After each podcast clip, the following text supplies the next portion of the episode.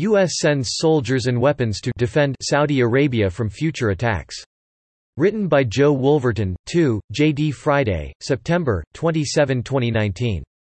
The U.S. Department of Defense confirmed on September 26 the deployment of 200 U.S. ground troops, one Patriot missile battery, and four radar systems to the Kingdom of Saudi Arabia. In light of recent attacks on the Kingdom of Saudi Arabia, and at their invitation, Secretary of Defense Mark T. Esper announced today that the U.S. would deploy the above-listed equipment, according to a statement released by Pentagon spokesman Jonathan Hoffman. This deployment will augment the kingdom's air and missile defense of critical military and civilian infrastructure. This deployment augments an already significant presence of U.S. forces in the region. The Secretary has also approved putting additional forces on Prepare to Deploy Orders PTDO. While no decision has been made to deploy these additional forces, they will maintain a heightened state of readiness, added Hoffman. The additional forces mentioned in the memo include two additional Patriot missile batteries and Terminal High Altitude Area Defense System It is a highly suspect coincidence that, according to President Donald Trump and senior members of his administration, Iran attacked Saudi Arabia on September 14, just nine days after an amendment to the National Defense Authorization Act was proposed that would discontinue military aid to the kingdom, as the money and materiel was being used to prosecute its war on Yemen. The aid ordered by the President and the Defense Secretary will bypass such bipartisan blocking of aid to the oil-rich monarchy, as the American soldiers and weapons will be used only to defend Saudi Arabia against future attacks by Iran.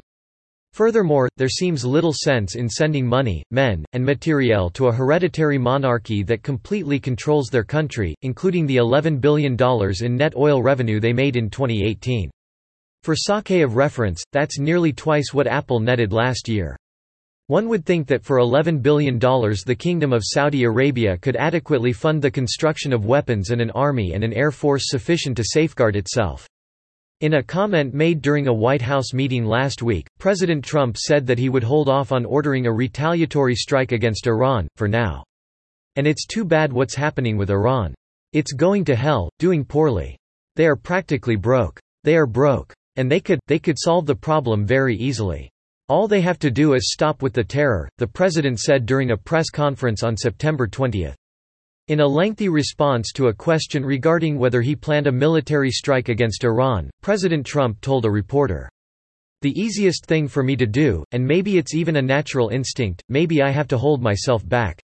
I remember during the debates, and when I was running against Hillary and the Democrats and the media, I view them all the same, I view that partnership very much the same. But when I was running, everybody said, oh, he's going to get into war. He's going to get into war. He's going to blow everybody up. He's going to get into war. Well, the easiest thing I can do, in fact, I could do it while you're here, would say, go ahead, fellas. Go do it. And that would be a very bad day for Iran.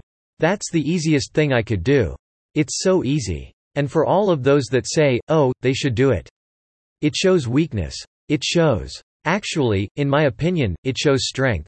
Because the easiest thing I could do, okay, go ahead. Knock out 15 different major things in Iran, I could do that and, all set to go. It's all set to go. But I'm not looking to do that if I can.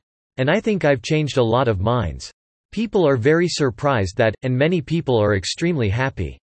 Many people are thrilled. And many people are saying, oh, I wish you'd hit the hell the out of them, well, let's see what happens. But it will take place in one minute, I could do it right here in front of you and that would be it. There are several constitutional problems with the president's threats of using the U.S. armed forces in knocking out 15 major things in Iran. First, Article 1 of the U.S. Constitution very clearly places the authority to put American servicemen in harm's way in the hands of the representatives of the people in Congress. Among the legislative branch's powers enumerated in Article 1 Section 8, there is granted the power to declare war. The founders were adamantly against allowing the president to put forces into combat. On Friday, August 17, 1787, during the Constitutional Convention in Philadelphia, one of the delegates, Pierce Butler, advocating the granting of war-making power to the president. That was a most unpopular opinion. Elbridge Gerry of Massachusetts jumped to his feet, declaring that he never expected to hear, in a republic, a motion to empower the executive alone to declare war, and such a prerogative was never granted in the Constitution. In a letter penned in 1793 that is eerily timely even now, James Madison wrote that the power to declare war is of a legislative and not an executive nature. He continued on that subject. Those who are to conduct a war the executive branch cannot in the nature of things, be proper or safe judges, whether a war ought to be commenced, continued, or concluded. They are barred from the latter functions by a great principle in free government, analogous to that which separates the sword from the purse, or the power of executing from the power of enacting laws. Even when, as president, Madison was on the brink of war with Great Britain, he refused to act without the permission of the people's representatives.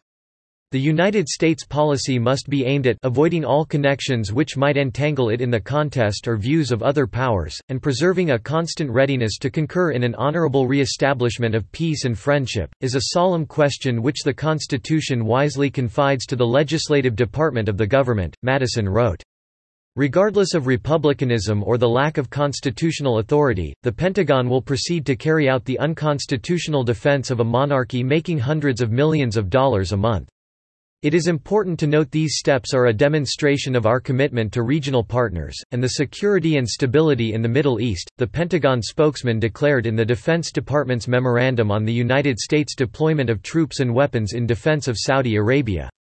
Subscribe to The New American and listen to more by clicking podcast on the top right corner of our homepage.